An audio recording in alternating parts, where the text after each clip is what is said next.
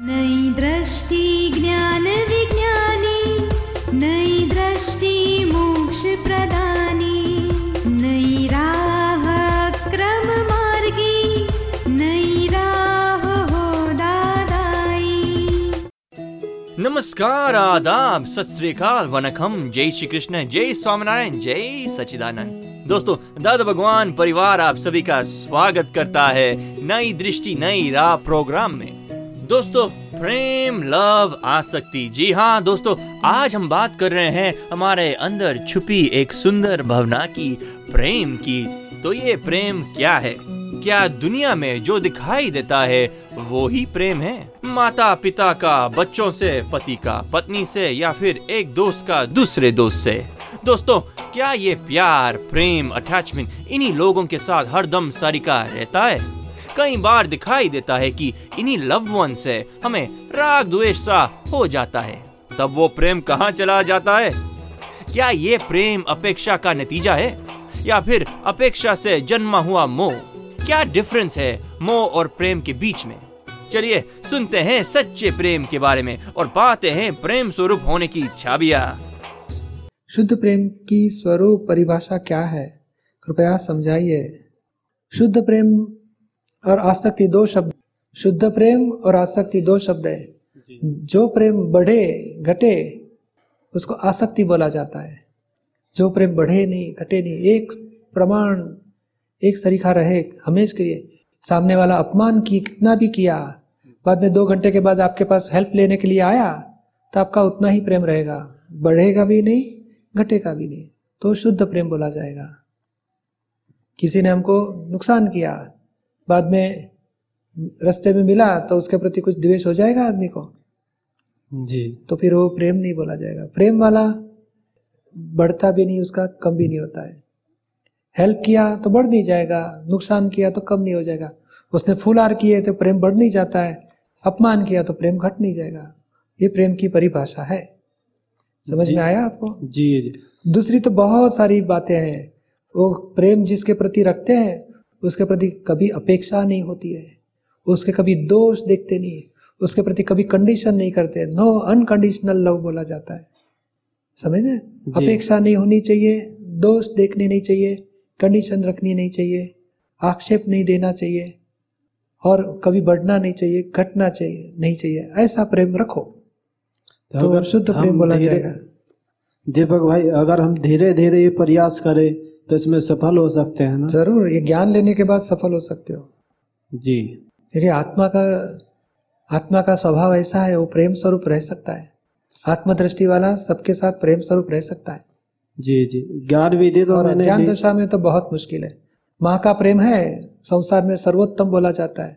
फिर भी जब प्रॉब्लम आ गया बेटा शादी करके आया बहू के साथ और सास बहू का प्रॉब्लम हो गया तो माँ का प्रेम बच्चे के ऊपर कम हो जाता है।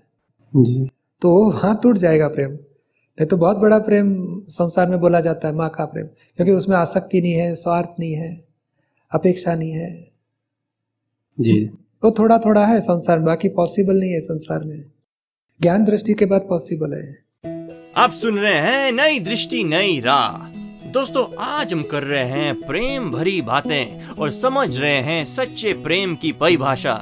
तो दोस्तों कई बार ये प्रेम ज़्यादा दिखाओ तो परेशानी और कई बार कम दिखाओ तो परेशानी। तो इससे बैलेंस कैसे करें? जीवन में सच्चा प्रेम कैसे पाएँ? चलिए सुनते हैं अपने अगले सेगमेंट में। रियल लव और रिलेटिव लव में क्या अंतर है? मृत्यु?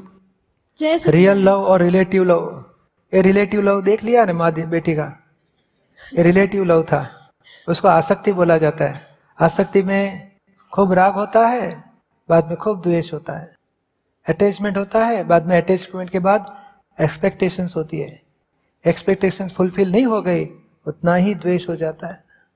राग, द्वेष वो आसक्ति का स्वरूप बोला जाता है। वहाँ प्रेम एक बुंद भी नहीं है। सच्चा प्रेम में बहुत अलग प्रकार का रहता है। जो निरुमा का प्रेम है, दादाजी का प्रेम है, वो प्रेम को प्रेम बोला जाता है। प्रेम में कोई अपेक्षा नहीं है, एक कोई भेद नहीं रहता है, जुदाई नहीं रहती है, कोई द्वेष नहीं रहता है, प्रेम में किसी के दोष नहीं देखने रहते शुद्ध प्रेम हमेशा के लिए, आप कितना भी दुख दिया तो भी उतना ही प्रेम, आप कितना भी सुख दिया तो भी उतना ही प्रेम। कोई कम ज़्यादा चढ़े कम हो जाए, बढ़े कम हो जाए, ऐसा प्रेम, उसको प्रेम नहीं बोला जाएगा, वो आसक्ति बोला जाता है। ये कभी बढ़े नहीं कितना भी सुख दिया, मान दिया, सम्मान दिया तो बढ़े नहीं। कितना भी दुख दिया, अपमान दिया, कुछ नुकसान किया तो घटे नहीं। वो शुद्ध प्रेम बोला जाता है। और ज्ञानियों का शुद्ध प्रेम रहता हमेशा। संसारी कोई अपेक्षा ही नहीं रहती है। किसी के दोष भी नहीं देखते। कितना भी परेशान किया, फिर भी उसको दोषित कभी नहीं देखते। तभी वो शुद्ध प्रेम बोला जाता है। समझ में आया आपको? हाँ। आप सुन रहे हैं नई दृष्टि, नई राह। आज हम बात कर रहे हैं प्रेम के बारे में। जी हाँ दोस्तों, क्या आपने कभी सोचा है कि हमें डे टू डे लाइफ में जो लोग मिलते हैं तो क्यों मिलते होंगे? उसके पीछे क्या रीजन है? क्या साइंस है? चलिए, पाते हैं सच्ची समझ, अपने प्यारे आत्मज्ञानी से। जगत पूरा प्रेममय है तो मेरे को जगत को प्रेम से जीतना है। घर में सब वैसे मेरे से विरोध है। हम्म। तो लोगों को प्रेम से कैसे जीतने का? उसकी शुरुआत करनी है शुरुआत तो करनी पड़ेगी। बच्चे को डॉक्टर बनाना है मगर फ़र्स्ट स्टैंडर्ड में डालेंगे बाद में आगे बढ़ेगा। तो यहाँ से पहला स्टेप है प्रेम स्वरूप का वो ध्यान ध्येय रखना चाहिए एक मुझे। प्रेम स्वरूप होना है वो ध्येय में रखना चाहिए लक्ष्य में। कम से कम पाँच पच्चीस बार दिन में याद आना चाहिए। और प्रेम वाला व्यवहार सबके साथ मुझे करना है वो निश्चय रखना चाहिए। निरुमा ने वही अंतिम भावना व्यक्त की थी कि सब लोग प्रेम से रहना। तो प्रेम स्वरूप का थोड़ा सा दादाजी की किताब भी है प्रेम के लिए और उसकी सत्संगी उसके ऊपर बहुत हुए हैं। उसकी विसीडी भी मिलेगी। निरुमा की भी बहुत सारी विसीडी है प्रेम स्वरूप के लिए। और प्रेम की मूल बात पे आइए, आएँगे। प्रेम में, प्रेम की व्याख्या क्या बोला जाता है? जो बढ़ ना जाए।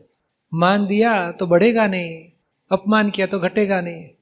एक व्यक्ति हमें मान देता है तो हमारा प्रेम बढ़ नहीं जाएगा। वो व्यक्ति हमारे पर अपमान करे तो हमारा प्रेम घट ना जाए। वो बढ़े नहीं, कम ना हो जाए, उसी को शुद्ध प्रेम बोला जाता है। तो ये घटे नहीं, बढ़े नहीं, वो फ़र्स्ट लेवल। दूसरा, दूसरे के दोष जिसके ऊपर प्रेम भाव रखना है तो उसके दोष नहीं दिखने चाहिए। उसके प्रति अपेक्षा नहीं होनी चाहिए। कंडीशन नहीं होनी चाहिए। आक्षेप नहीं होने चाहिए। तो एक एक ही बात पकड़ के चलो, उसके दोष नहीं देखना है, उसको दुख नहीं देना है, वहाँ से शुरुआत करो। द्वेष नहीं रखना है। और बाद में धीरे धीरे राग भी खत्म हो जाएगा, तब अपेक्षा खत्म हो जाएगी, तब वितराग होगे तब शुद्ध प्रेम स्वरूप हो जाओगे। पहले द्वेष बंद हो जाएगा, वहाँ से शुरुआत करो। ये ज्ञान देने के बाद वो द्वेष वित द्वेष पद शुरू हो जाता है। बाद में जाते जितने राग यानी अपेक्षा जितनी जितनी खत्म होते गई उतना प्रेम स्वरूप होते जाता है। तो यहाँ ज्ञान मिलेगा। कल आपने लिया है ज्ञान? हाँ। हाँ। ना लेता तो ज्ञान में अभी पाँच आज्ञा में रहो। उसे जो भी नजदीकी व्यक्ति है उसके प्रति द्वेष मत देखो। उनके प्रति द्वेष मत यानी द्वेष मत होने दो। हो गए तो प्रतिक्रमण करो। दोष मत देखो नेगेटिव मत देखो। जितनी बार हो गया उसका प्रतिक्रमण करते रहो। राग अपेक्षा लक्ष्य में रखोगा अपेक्षा रखनी नहीं है। और अपेक्षा रह गई और अपेक्षा के अधीन वो लोग ने नहीं किया तब ज्ञान में रखे हुआ सो करेक्ट मुझे अपेक्षा नहीं रखनी है। जितनी जितनी राग और द्वेष दोनों खत्म होते जाएँगे जितना द्वेष खत्म हो गया बाद में राग खत्म हुआ उतना प्रेम स्वरूप आप होते जाओगे। जय सचिदान जय सचिदान आप सुन रहे हैं नई दृष्टि नई राह। दोस्तों आज हम बात कर रहे हैं प्रेम, प्यार, मोह और अटैचमेंट की। क्या ये प्रेम कम ज़्यादा होता रहता है अपने सिचुएशन के अनुसार? क्या छोटे से छोटी अपेक्षा वही प्रेम में रुकावट डालती है? ये प्रेम और मोह के बीच का फ़र्क कैसे पहचाने? चलिए सुनते हैं अपने प्यारे आत्मज्ञानी से। किसी भी फ़ाइल से मोह नहीं रहे और अपेक्षा भी न रहे और सिर्फ़ प्रेम स्वरूप हो जाए तो उसे, उसके लिए क्या पुरुषार्थ करना चाहिए? कहाँ पे है चंद्र? हाँ हाँ। निरुमा ने लास्ट वही सेंटेंस दिया है। प्रेम थी रहे जो। प्रॉमिस देते हो? ये प्रेम से रहने की बात बताई उन्होंने। और प्रेम से रहने के लिए दो चीज़ होनी चाहिए। द्वेष खत्म होना चाहिए फ़र्स्ट स्टेप और धीरे धीरे आगे राग भी खत्म होना चाहिए। कोई भी व्यक्ति के साथ राग और द्वेष खत्म होएँगे तो प्रेम स्वरूप हो सकते हो। व्यवहार में क्या हो जाता है? द्वेष तो सबको समझ में आता है, द्वेष गलत है। द्वेष कम करते हैं, मगर राग से क्या लगता है? राग तो रखना ही चाहिए, नहीं तो फिर हमारा जीवन व्यवहार कैसे चलेगा? और राग, वो प्रेम नहीं है। प्रेम और राग में बहुत अंतर है। राग, वो आसक्ति का स्वरूप है। आसक्ति यानी कुछ अच्छा हो गया तो राग बढ़ जाता है, बुरा हो गया तो राग कम हो जाता है। जो बढ़ जाता है, कम हो जाता है, उसको आसक्ति बोला जाता है, प्रेम नहीं बोला जाएगा। वो सामने वाला कितना भी बुरा करे कितना भी अच्छा करे, मगर समान भाव रहे, उसको प्रेम स्वरूप बोला जाता है। और प्रेम स्वरूप के लिए बिगिनिंग कहाँ से होती है? ये दादाजी का ज्ञान मिलना, मिलता है, तभी फ़र्स्ट स्टेप आपका शुरू होता है। वित द्वेष पद शुरू होता है। जो द्वेष भाग है, वो खत्म हो जाता है।